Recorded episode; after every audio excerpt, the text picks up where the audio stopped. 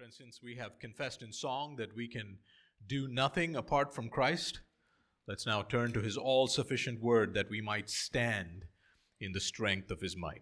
So please turn with me, if you will, in your copy of the scriptures to Daniel chapter 8. Daniel chapter 8, and we'll continue to meditate upon God's sovereign power over human history and his good purposes for his people. Daniel 8, 1 to 27. Let's ask the Lord for his help as we approach his word. Let's pray.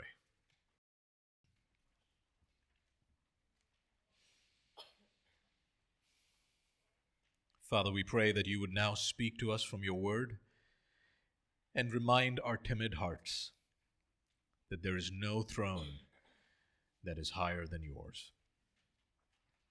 Cause us to labor faithfully in the present, knowing that our future is secure in Christ.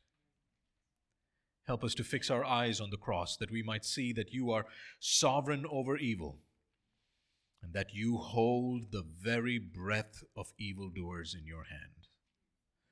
Teach us, O Lord, to entrust ourselves to you in the face of hostility, injustice, and affliction.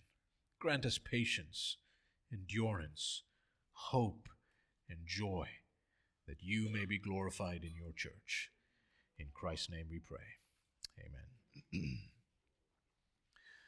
if someone had told me in high school that a day was coming when we would do Zoom calls on a handheld device, uh, I think I would have found it hard to envision that, envision what this would look like, what it would look like to live in a world where everyone could do that. However, things changed with the public launch of the internet in the early 90s.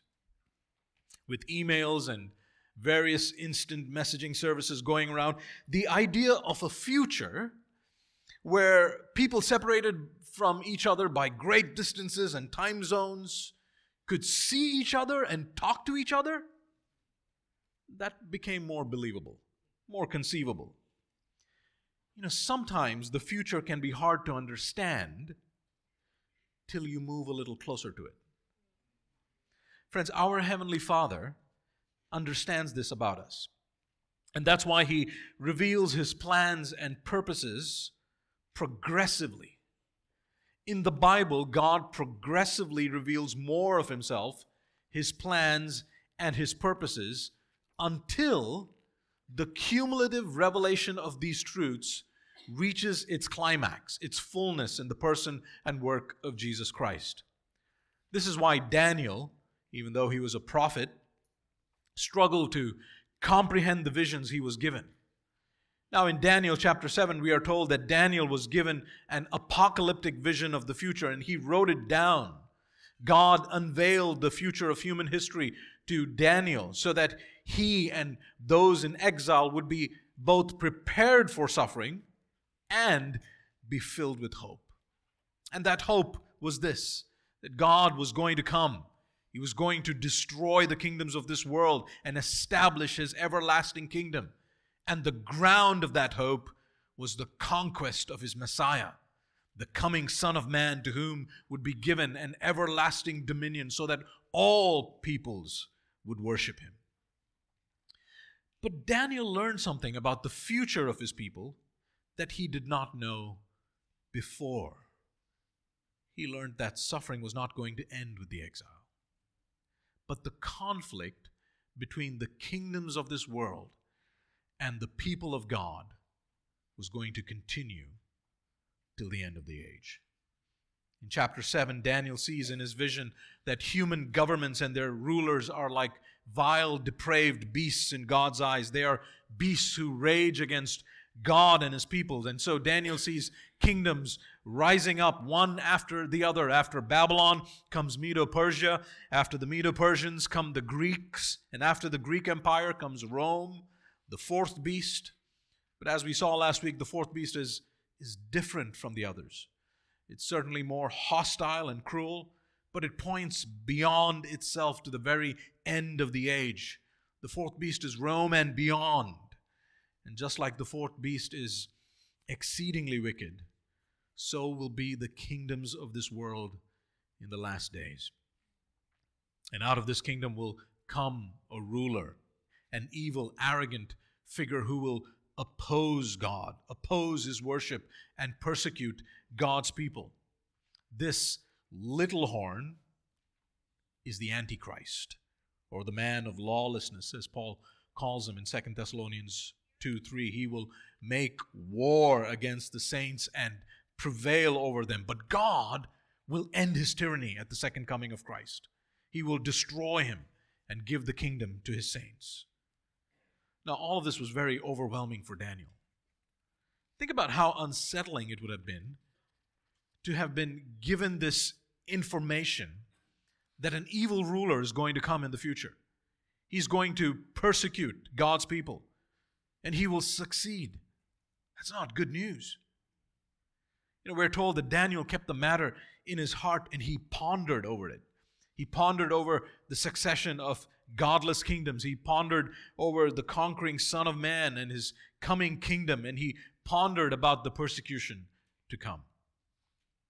Now, you have to remember that Daniel wasn't given a specific timeline, he wasn't given a calendar with dates. He didn't know how long each kingdom would, would last. All he knew was that it would come one after the other. You see, we have the benefit of having the entire book of Daniel. We have the, the benefit of history. We have the advantage as new covenant believers standing on this side of the cross, living under the reign of Jesus' inaugurated kingdom. We have moved closer to the future. We live in the last days. But Daniel did not even know who these kings were. He didn't know the names of these kingdoms. All he knew in chapter 2 was that the head of gold was Babylon. It's only when we get to chapter 8 that we learn that the second and the third kingdoms are the Medo Persians and Greece. Think about that. Brothers, because of Jesus Christ and his all sufficient word, you know much more than Daniel did. I think of what Jesus said in Matthew 13, verse 17 For truly I say to you, many prophets and righteous people long to see what you see and did not see it, and to hear what you hear and did not hear it. Brothers, given what you know, shouldn't your faith be stronger? Shouldn't your love and zeal for God and His kingdom be greater? Shouldn't your obedience be more courageous? knowing that because of Christ, it is the Father's good pleasure to give you the kingdom? Now, two years later, the Lord gave Daniel another vision. Only this time it was of the immediate future for him, something he could relate to. And it was also about the future of the people of Israel after the exile. And so, as we look at this vision in chapter 8, you will see that it adds more information about the second and the third kingdoms of chapter 7. Uh, about the bear that was raised on one side and devoured much flesh. About the leopard with four wings of a bird on its back and its four heads. It's adding more information to that vision. But this vision reveals to us something more. It tells us that God's sovereign power is unlike any other power on earth. It's unlike any other power on earth. And so the point of this passage is to prepare God's people for the coming persecution by reminding them of God's power, specifically his power over evil and evildoers. Think of it as preparation for persecution for the purpose of perseverance. That's a lot of P's. How would Jesus say it? This is what he would say. John 16, verse 1. I have said all these things to you to keep you from falling away. Jesus says it better, doesn't he? Jesus is always better. So you and I need to hear these truths written in the 6th century BC in order to be faithful till the end. To keep us from falling away, we need to hear these truths. And if the book of Daniel has, has taught us anything, it's this things are not going to get easier for Christians, it's going to get more difficult. But this doesn't mean that we should be pessimistic about everything. It simply means that we should be realistic and hopeful despite the dark days ahead. So here's the first truth that we need to hear in order to prepare ourselves for the days ahead. Number one, all earthly powers are short lived. All earthly powers are short lived. Look at verses 1 to 2.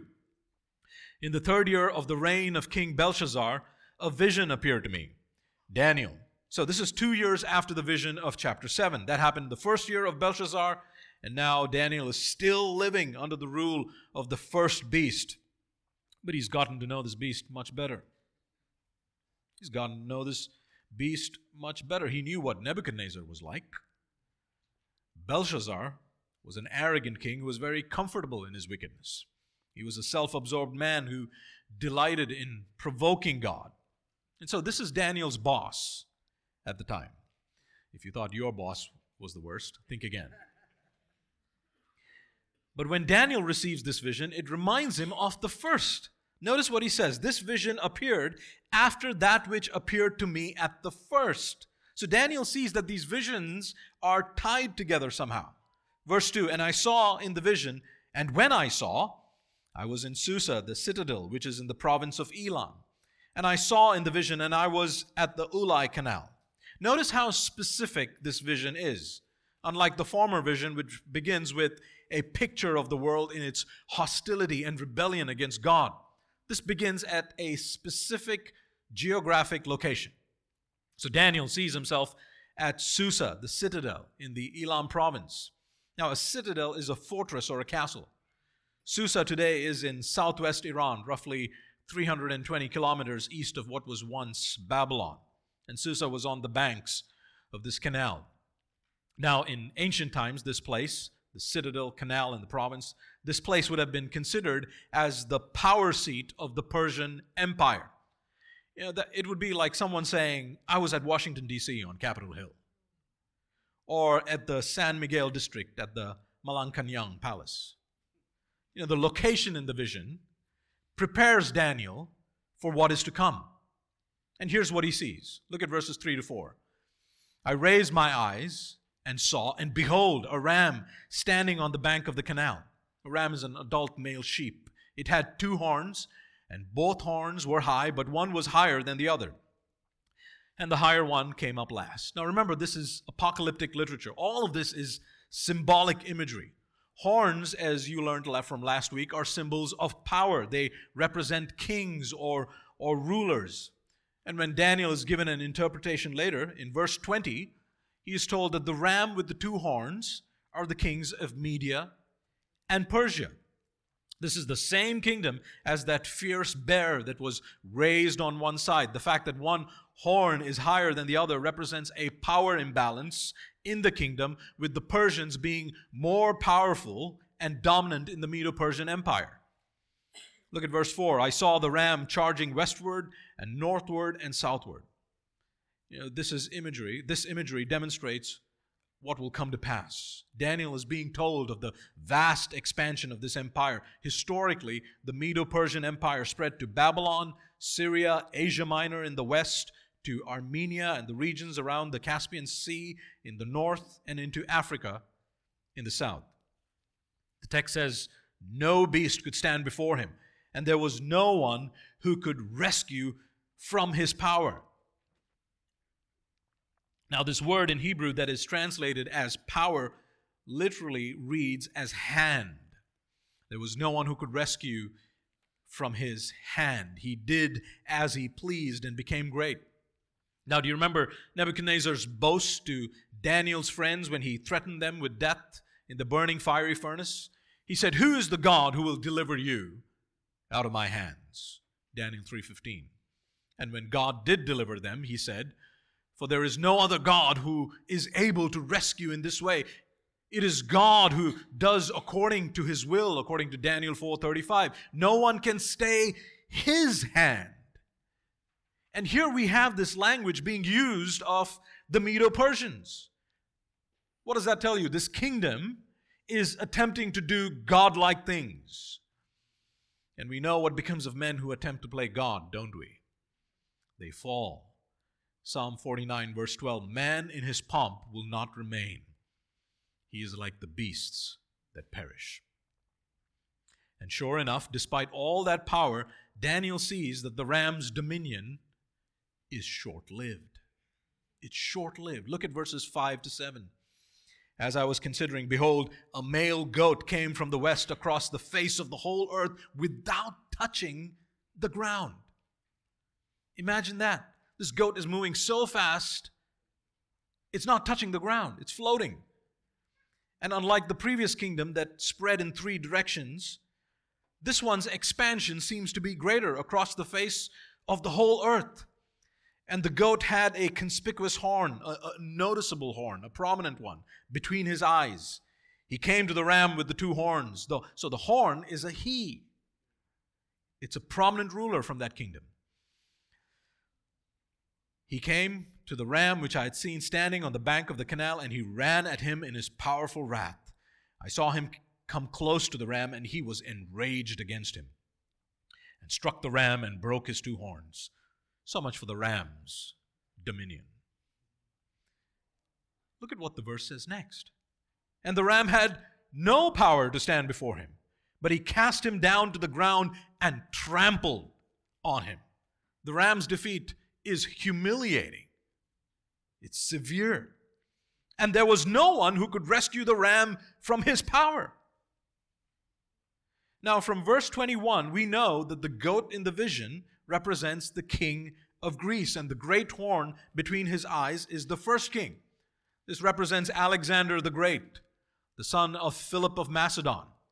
Alexander was a student of the great philosopher Aristotle, and he was ambitious and restless. He wanted to rule the world, and like that goat that went across the earth without touching the ground, Alexander was swift and relentless in his conquests. He became a general at the age of 21 and was so strategic that within a short period of 10 years, at the age of 32, he had conquered the entire Medo Persian Empire up to the borders of India. History records for us that after 200 years of Medo Persian dominance, Alexander conquered the Persian forces in 334 BC. At that time, King Darius had 100,000 foot soldiers and 10,000 horsemen. And yet Alexander and his troops managed to kill 20,000 of the Persians with the loss of only 100 of his men. Now, here are a couple of things I want you to observe in this text. First, consider the folly of human boasting. Consider the folly of human boasting. What happened to the mighty ram? No one could stand before him. No one could rescue anyone from his power. He did as he pleased, and now he's gone. Friends, no human ruler or human government is forever. Don't put your hope in them. Do not place your security in the passing powers of the world. One day, someone bigger, better, louder, newer, stronger, and more conniving will arrive and outdo the former. Human greatness is always short lived. The English preacher John Wesley once recorded in his journal about seeing the king during one of his visits to the House of Lords. Listen to this December 23rd, 1754.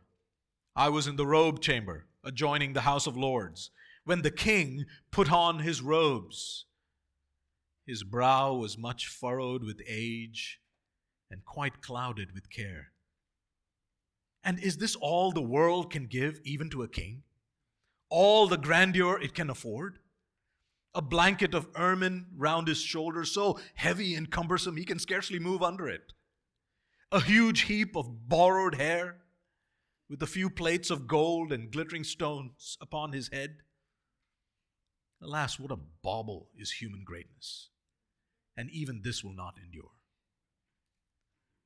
Beloved, there are kings and rulers and politicians in the history of the world who thought of themselves as invincible and indispensable. Where are they now? In the grave. The graveyards are full of invincible and indispensable men. You know, there is only one kingdom that is everlasting and unshakable. And there is only one throne that is worthy of all honor and praise and glory and might, and that is the kingdom of God, the God and Father of our Lord Jesus Christ. There is only one who can rescue us from perishing. There's only one who gives us life everlasting through his saving word. There is only one who has conquered death and calls us to a life beyond the grave. And that is the Lord Jesus Christ. And our destiny is tied to his. The kingdoms of this age are passing away, they're short lived. Notice that the same thing happens to Alexander, the great horn of the goat. His reign is also short lived. Look at verse 8. Then the goat became exceedingly great. But when he was strong, so this is at the height of his power and success, the great horn was broken and instead of it, there came up four conspicuous horns towards the four winds of heaven. So at the peak of his rule, Alexander died at the age of 33. Notice the passive verb in the text. It says the great horn was broken. Broken by whom? By God. Alexander died of a mysterious illness. He contracted a fever, suffered from intense pain for 12 days, and then he died. After Alexander's death, his kingdom fell apart. His kingdom, kingdom was fought over and divided among his generals, the four conspicuous horns. They were Ptolemy, who ruled over Egypt, Seleucus, who ruled over Syria, Lysimachus, who ruled over Thrace and Asia Minor, and Cassander, who ruled over Macedonia. Here's the other thing I want you to note. Did you notice how these superpowers are portrayed? Not as fearsome beasts like the previous chapter, but as domesticated animals a ram, a goat. It's not very flattering. You know, if the first vision showed how depraved and hostile these kings and kingdoms were in God's sight, this vision shows how finite and insignificant they are before God's sovereign power. The mighty Alexander, Alexander the Great, who even declared himself to be a god, the son of Zeus, he called himself. This great conqueror who had a violent temper and a lust for fame and power, in God's eyes, is not Alexander the Great, but Alexander the goat.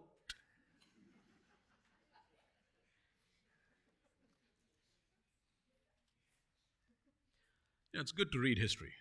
History is important. But from whose perspective are you reading history?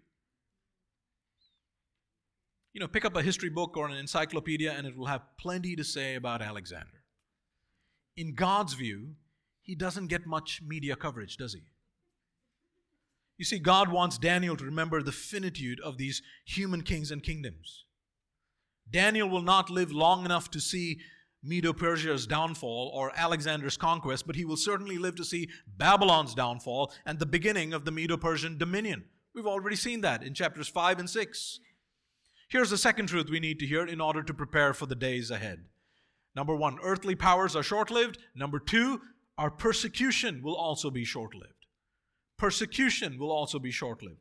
Now, friends, even as we continue to continue to think about these things, I want to remind you that the Lord wants us to think His thoughts after Him, to see things from His perspective and to be encouraged to stand firm no matter what the Lord decrees for our sanctification and for His glory. This is how we must look at our present and our future, whether it flows peacefully like a river or rages wildly as the sea. After roughly 150 years of skirmishes between the Greek ruled regions, especially between the Syrian Seleucids and the Egyptian Ptolemies, out of the Seleucid kingdom in Syria came another ruler. And this is how Daniel foresaw his coming in the vision. Look at verses 9 to 12. Out of one of them, out of one of those four kingdoms, came a little horn. Again, note the pattern. That which is insignificant attempts to become something great. Now, this little horn should give you a sense of deja vu, right? Wait a minute, haven't we dealt with this anti Christ, end time, anti type, antichrist type figure in chapter 7? But this little horn in chapter 8 is different from the little horn in chapter 7.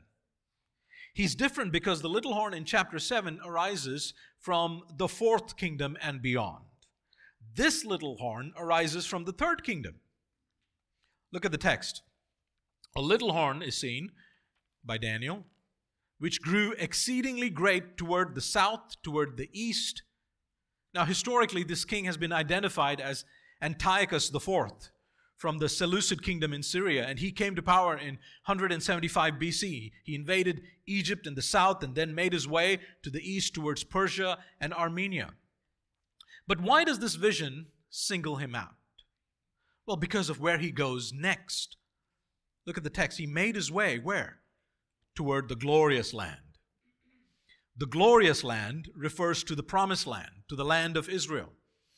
In Ezekiel 20, verse 6, the Lord calls it a land flowing with milk and honey, the most glorious of all lands. Verse 10 It, the little horn, this ruler, grew great, even to the host of heaven. Now, remember that this section is in Hebrew. This would have made more sense to the exiles and especially to Daniel. This language is, is similar to the way Isaiah, you remember Isaiah, who wrote in the 8th century BC, long before the exile. This is the way Isaiah describes the pride of the king of Babylon. Isaiah 14, 13 to 14. This is how he describes the pride of the king of Babylon. He says, You said in your heart, I will ascend to heaven above the stars of God. I will set my throne on high. I will ascend above the heights of the clouds. I will make myself like the Most High. So, this ruler wants glory that is reserved for heaven alone. See, this man is a megalomaniac. But he not only reaches for glory that is not meant for him, Daniel also sees that he will violently persecute God's people. Look at the next verse. And some of the host and some of the stars it threw down to the ground and trampled on them. Now, this does not mean that Antiochus killed a few angels and brought down a few planets and walked over them. No, remember, this is all symbolic imagery, truth portrayed with visual effects. In the Old Testament, the people of Israel are often referred to as the hosts of the Lord. Exodus 12, verse 41. The children of Abraham are likened to stars. So think of God's promise to Abraham that his offspring would be as numerous as the stars of heaven. Or think about that prophecy about the Messiah in Numbers 24, verse 17, that a star shall come out of Jacob. Daniel himself likens the saints to stars in Daniel 12:3. This trampling of the stars points to the horrific way in which Antiochus persecuted the believing Jewish community when he invaded Palestine and sought to Hellenize the community, to force people to adopt Greek culture and its practices. Now, how do we know that this is the right way to understand the symbols? Well, thankfully, we're given an interpretation to know that we're on the right track. Look at verse 24. What does throwing down host and stars mean? He will destroy mighty men and the people who are the saints. But that's not all. Look at verse 11. It, this little horn, became great even as great as the prince of the host. In other words, this ruler will try and exalt himself as God. God is the prince of the host, he is the commander of his people. I think the NASB is helpful here. It reads, It even magnified itself to be equal to the commander of the host. How did he do this? You see, Antiochus gave himself this title. He called himself Antiochus Epiphanes, meaning, I am God made manifest, God in the flesh, God incarnate. He claimed to be the manifestation of the Greek god Zeus, but his critics called him Antiochus Epimanes, which means Antiochus the madman. You know, when Antiochus attacked Jerusalem, he savagely butchered men, women, and children, and even took away the vessels from the temple in order to force people to adopt Hellenistic practices, he established, he established gymnasiums around the temple area. So, gymnasiums were where athletes trained naked. You know, as if that were not bad enough, he then stopped the daily sacrifices at the temple, realizing that this was what brought the people together, their worship. So he attacked their worship. Look at the text. And the regular burnt offering was taken away from him, from God, and the place of his sanctuary, the temple, was overthrown. You know, this was a, a horrific time of suffering for the Jewish people. During his reign of terror, Antiochus bribed many priests. Several Jews gave into the pressure of threats and they adopted Hellenistic practices. The people of Israel, once again, gave into idolatry the very sin that brought about the exile. And the faithful few who resisted were tortured and persecuted and even killed. Antiochus even went into the Holy of Holies and sacrificed a pig on the altar. He was like Belshazzar, provoking God himself. Only his actions were worse. He was not just defiling the vessels, but the temple itself. Antiochus outlawed the Sabbath. He forbade people from circumcising their children. And anyone who tried to keep the law, he persecuted. You know, this is what he would, here's an example of what he would do to those who defied him and went ahead and obeyed the law and circumcised their sons. He would first slaughter the babies and then hang the dead babies around the necks of their mothers and then push the mothers over the walls of Jerusalem so that they would fall to their deaths. This was his way of making a point. Look at verse 12. And a host will be given over to it, to this little horn. Believing Jews were given into his hand. Note God's sovereign control even in this horrific time of suffering. They are given over together with the regular burnt offering because of the transgression. Did you see that? because of transgression. That tells you the reason for all this affliction that came upon the nation of Israel because of transgression or because of the rebellion. This means that God sent this judgment in form in the form of Antiochus's cruelty, much in the same way that he sent the Babylonians to judge Israel and send them into exile. And just as Daniel and the faithful remnant suffered, so will a faithful remnant suffer when God's judgment in the form of Antiochus's reign of terror falls upon the land. You know, the history of the Jews is recorded for us in 1st and 2nd Maccabees. So that's those books are not inspired literature, but they contain useful historical information. And those books record that many Jews were unfaithful to the covenant. And they adopted idolatrous practices. In fact, even Daniel 11 will say that. But more than that, people were already walking in unfaithfulness long before Antiochus got there. Notice what God permits this maniac to do. Look at what the little horn does. It will throw truth to the ground, meaning he will defy God's word and try to corrupt it. Antiochus ordered copies of God's word, the scrolls, to be seized and, and, and burned. Whatever he set his wicked heart to do, he did. The text says he, he, the little horn will act and prosper. So you can imagine what was going on at the temple. Terrible things were going on. And the temple had now become, well, as he looks forward, the temple will become virtually uninhabited or desolate. He stopped the daily sacrifices. No one was going there. But the height of his wickedness was displayed when he desecrated the temple by setting up an idol of Zeus in it. You know, this was an abomination. A horrible thing to the believing Jews. This, was what, this is what is referred to in Daniel 11:31 as the abomination that makes desolate. This really angered the Jewish community and it led to a revolt for Jewish independence. Now, while Daniel is seeing all of this in his vision, he hears a conversation that piques his interest.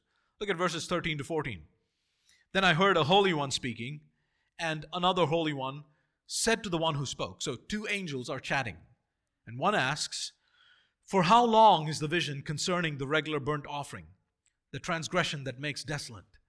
And the giving over of the sanctuary and the host to be trampled underfoot. You know, this scene reminds me of that passage in 1 Peter 1 10 to 12 about how prophets who prophesied about the grace that was to be ours searched and inquired carefully, inquiring what person or time the Spirit of Christ in them was indicating when he predicted the sufferings of Christ and the subsequent glories. And Peter says that these are the sort of things into which angels long to look. So these angels are talking. One angel asked the other, How long is this intense period of persecution going to last? And he said to me, For 2,300 evenings and mornings.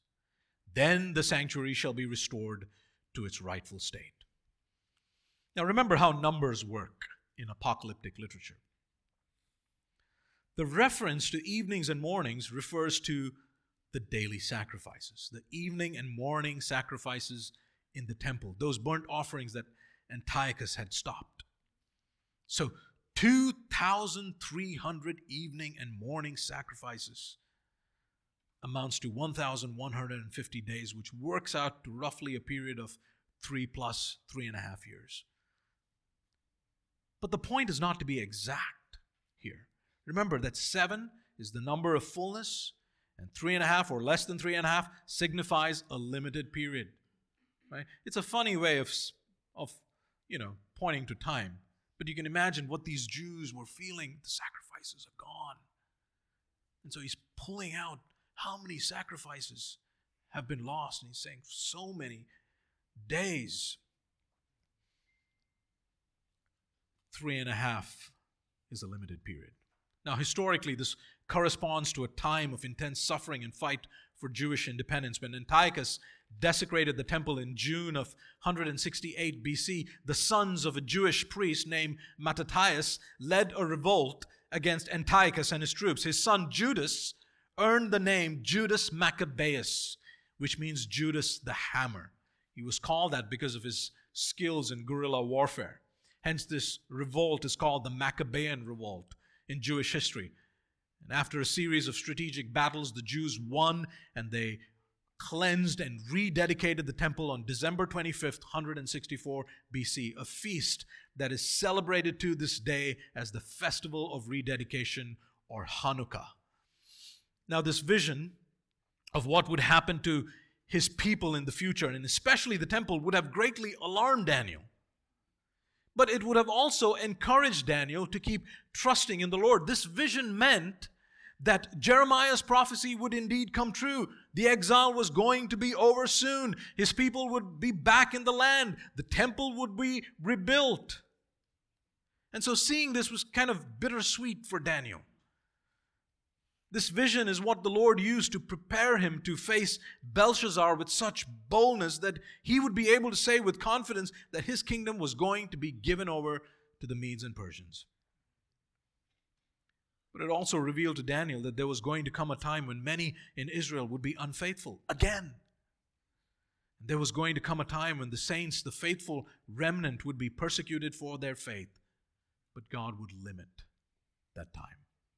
You see, Daniel recorded these things in writing so that future generations would not be surprised when it came, so that they would be ready to suffer for their allegiance to the Lord and His covenant. Beloved, all our trials, all our sufferings have an expiry date, and it's in the Lord's hands. It's in His hands. Things may look like they're spiraling out of control. And, and don't misunderstand me to be saying, oh, just suck it up and keep a happy face. You know, I'm not saying that. Far be it from me to say such an unbiblical and wicked thing that suffering is not real or traumatizing. But what I'm saying is, our God is bigger than all of it. He's bigger than all of it. I'm saying that in the midst of your pain, in the midst of your tears and your trauma, remember that you belong to your Savior. Remember that in the light of the joys of eternities that await us, these afflictions are but momentary. The Lord is preparing us for an eternal weight of glory beyond all comparison. So don't look to the things that are seen, but to the things that are unseen. That's 2 Corinthians 4 17 and 18. So Daniel tries to wrap his head around all that he had seen. Look at verses 15 to 19. When I, Daniel, had seen the vision, I sought to understand it. And behold, there stood before me one having the appearance of a man. So Daniel sees an angelic creature in human form, something relatable. Verse 16, and I heard a man's voice. This is God speaking in a human voice, commanding his angel Gabriel. I heard a man's voice between the banks of the Ulai, and it called, Gabriel, make this man, referring to Daniel, make this man understand the vision. So Gabriel came near where I stood. And when he came, I was frightened and fell on my face. You can tell by this that even though he has an appearance of a man, Gabriel, as an angel who stands in God's very presence, is fearful to behold.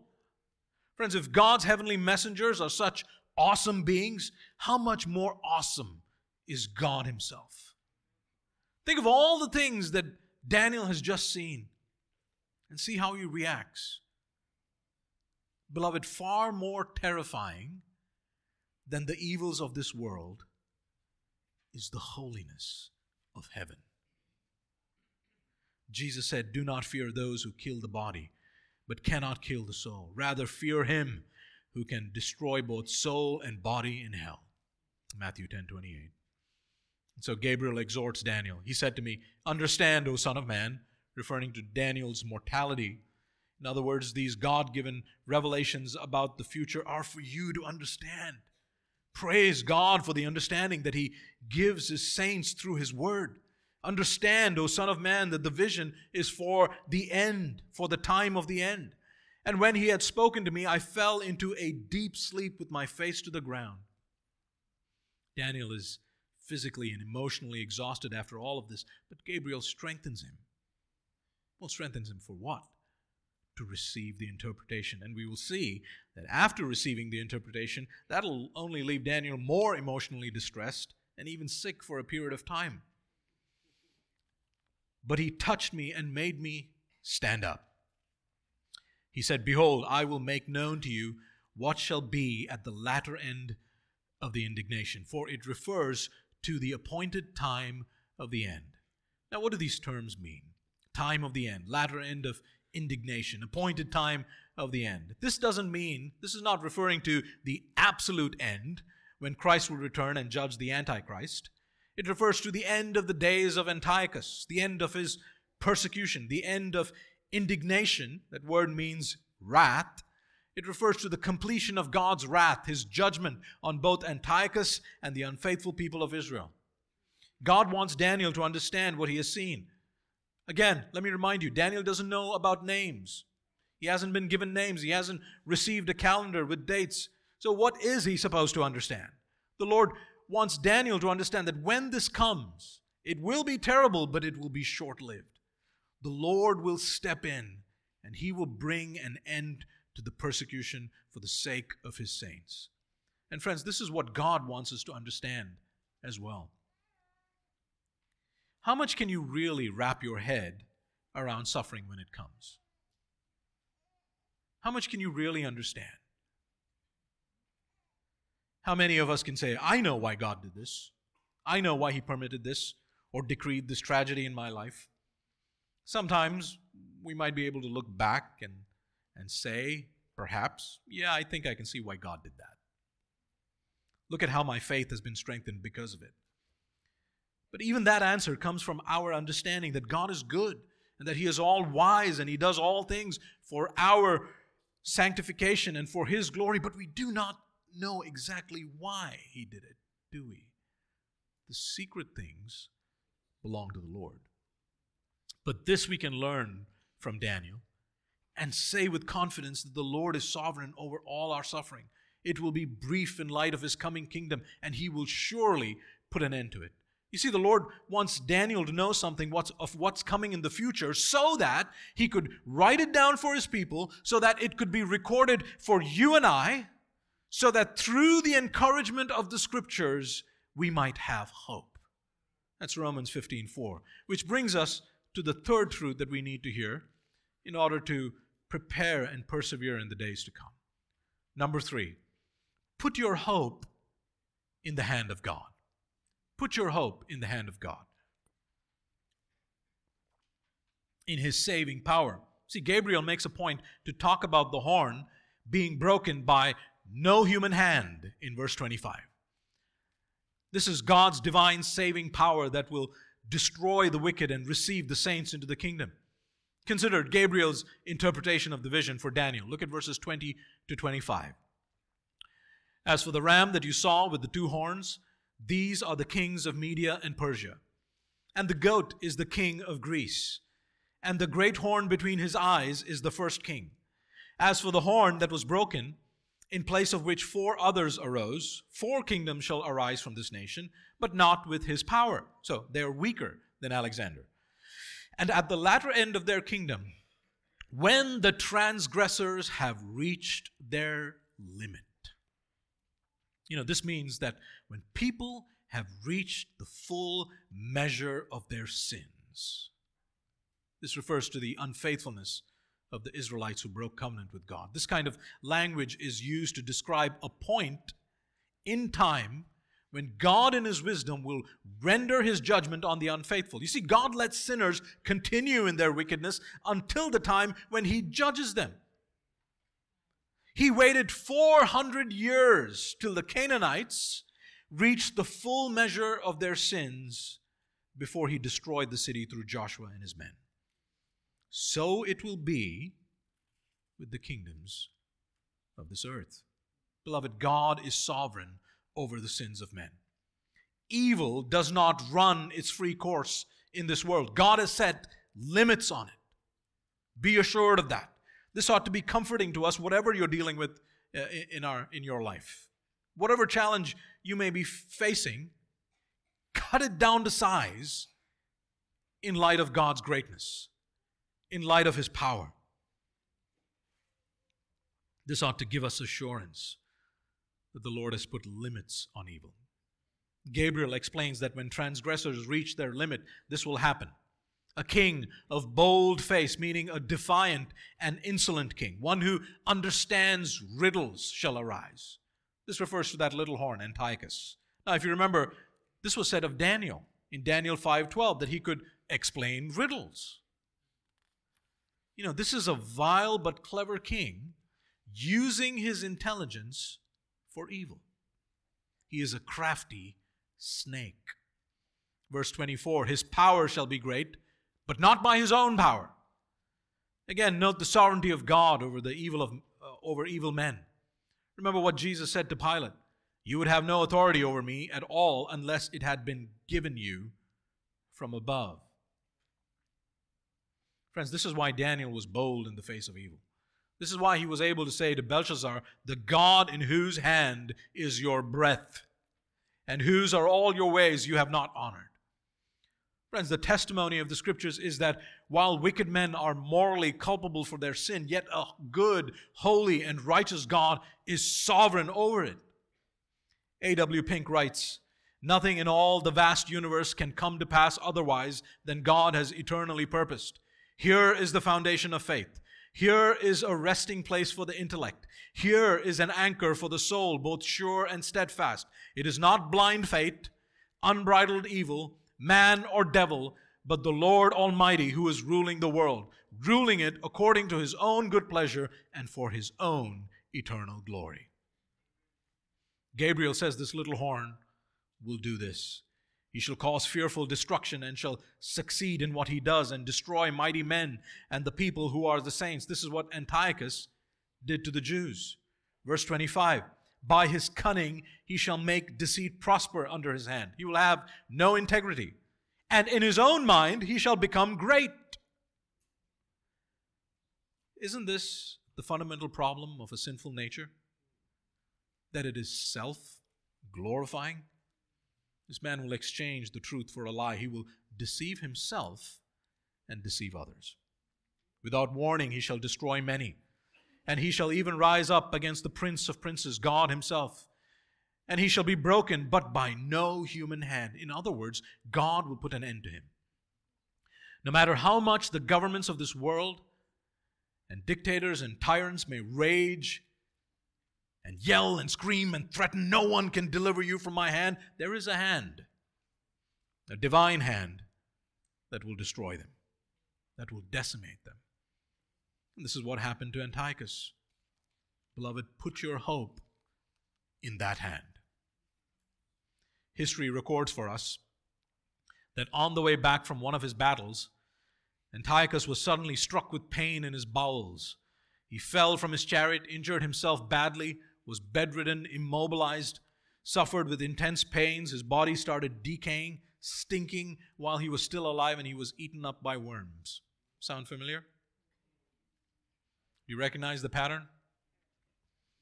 You see, there's a reason why the little horn of chapter 8 sounds a lot like the little horn of chapter 7, even though they're different. That's intentional.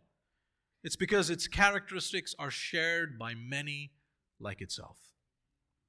In Antiochus, we are meant to see evil in its seed form, a nature that all Antichrist figures will possess throughout history until it reaches its fullness and climax, until it reaches the heights of depravity, the full measure of iniquity in the final Antichrist, the man of lawlessness.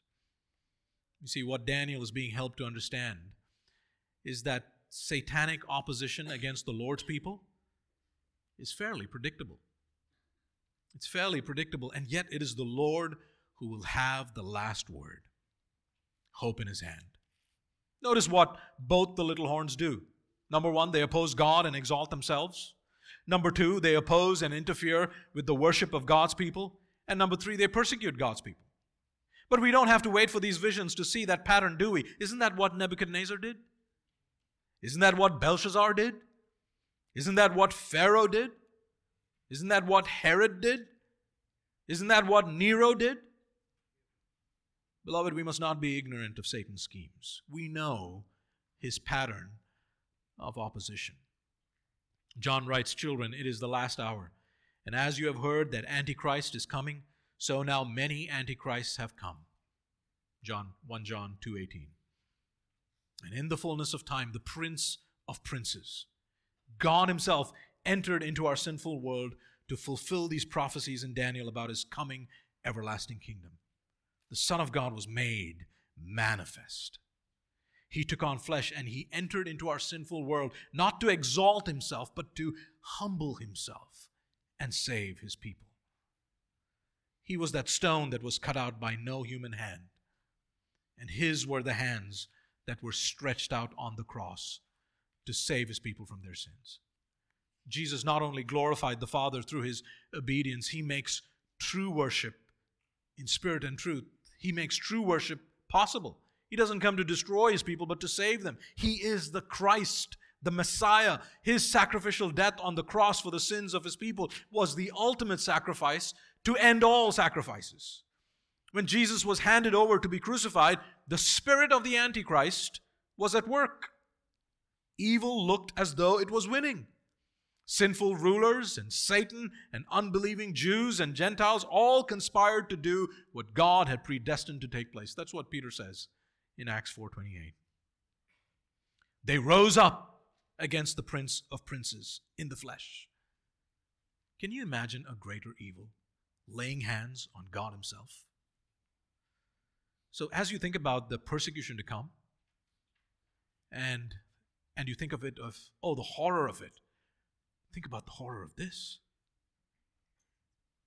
They laid hands on God Himself. They rose up against the Prince of Princes in the flesh and they put Him, the Lord of history, to death. Evil looked as though it had the upper hand. Sinful men thought that they were in control of everything that was going on, and yet through the death, through his death on the cross, God was reigning over sin and evil.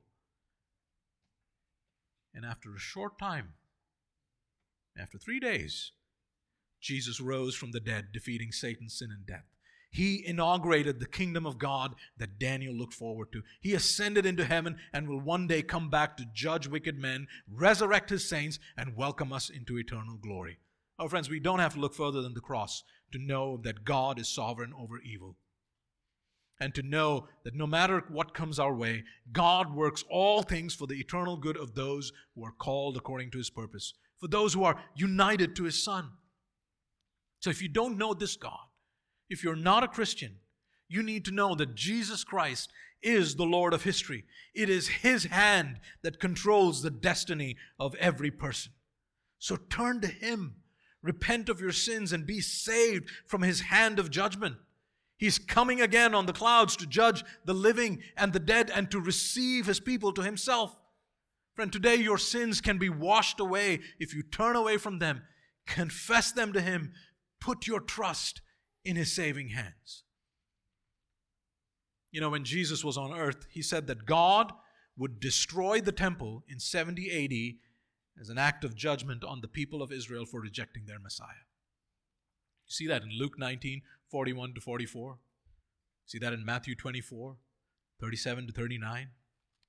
And sure enough, there came one from the kingdom of Rome, another Antichrist type figure, the general Titus, who laid a siege to Jerusalem and destroyed the temple once for all, never to rise again, because everything that that temple pointed forward to was fulfilled in Jesus. Brothers, I hope you can embrace these visions as visions of hope. Don't see them as confusing, see them as clarifying for your future. Whatever God said came to pass in history and was fulfilled in Christ. This is the infallible word of God that equips us for the future. Until the return of our Savior, we must not be ignorant of Satan's devices nor his pattern of opposition. Paul tells us in 2 Thessalonians 2, verses 3 to 4, that prior to Christ's return, a man of lawlessness will be revealed. And that day will not come unless the rebellion comes first, he says. What does that mean? There will be godlessness in the last days like we've never seen before, when transgressors will reach their limit. And then the man of lawlessness will be revealed. And what will he do? Paul says he will oppose God's people and exalt himself against every so called God or object of worship so that he takes his seat in the temple of God, proclaiming himself to be God. How will the Antichrist attempt to desecrate the temple? By desecrating God's living temple, made of living stones, his church. There will be a limited period of tribulation after which he will be destroyed by no human hand. Christ himself will return on the clouds and destroy him. Same pattern. Same pattern. See, Jesus himself uses the language of Daniel's vision to not only describe the destruction of the temple in 70 AD, but also to tell us what will happen in the end because of the Antichrist. So look over to Matthew 24 with me, and let me read a few verses. Matthew 24, that passage that Joseph read for us. See if you can identify the pattern. Matthew 24, verse 12. Because lawlessness will be increased, the love of many will, be, will grow cold. Verse 15. So when you see the abomination of desolation spoken of by the prophet Daniel standing in the holy place, let the reader understand. Do you can you see the pattern? Verse 16, then let those who are in Judea flee to the mountains. You know, this is what people did during the days of Antiochus. Jesus is saying it's going to be like that. Verse 21 For then there will be a great tribulation, such as has not been from the beginning of the world until now, no, and never will be. Verse 22 But for the sake of the elect, those days will be cut short. Verse 30 Then will appear in heaven the sign of the Son of Man and then all the tribes of the earth will mourn, and they will see the Son of Man coming on the clouds of heaven with power and great glory. Verse 31 He will gather his elect to himself. This is our great hope, isn't it? Our confidence. Our days are in his hand. And we don't have to be afraid of the future to face what is to come. See, Daniel is assured that everything he has seen is true. Look at verses 26 and 27. The vision of the evenings and the mornings that has been told is true, but seal up the vision, for it refers to many days from now. Daniel is told this vision is about a future that you will not see. But remember, once again, Daniel doesn't know names, he doesn't have timelines. And so he is overcome by this vision. Verse 27 And I, Daniel, was overcome and lay sick for some days. And then we see this remarkable behavior. Then I rose and went about the king's business. But I was appalled by the vision. He was astounded and did not understand it. Now, that doesn't mean he understood nothing. Gabriel helped him understand it. We know that. No, this simply means that he was perplexed by it all. He had many unanswered questions. But Daniel's behavior should inform us what we should be doing until this end time persecution comes.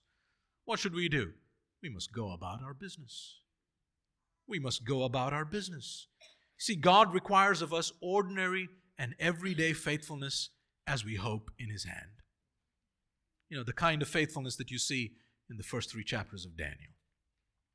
Friends, this is what will prepare us, by the grace of God, for the days ahead. So, what should you do? Make disciples of all nations. Confess Christ before men. Pursue holiness with joy. Put off cultural thinking and put on the mind of Christ.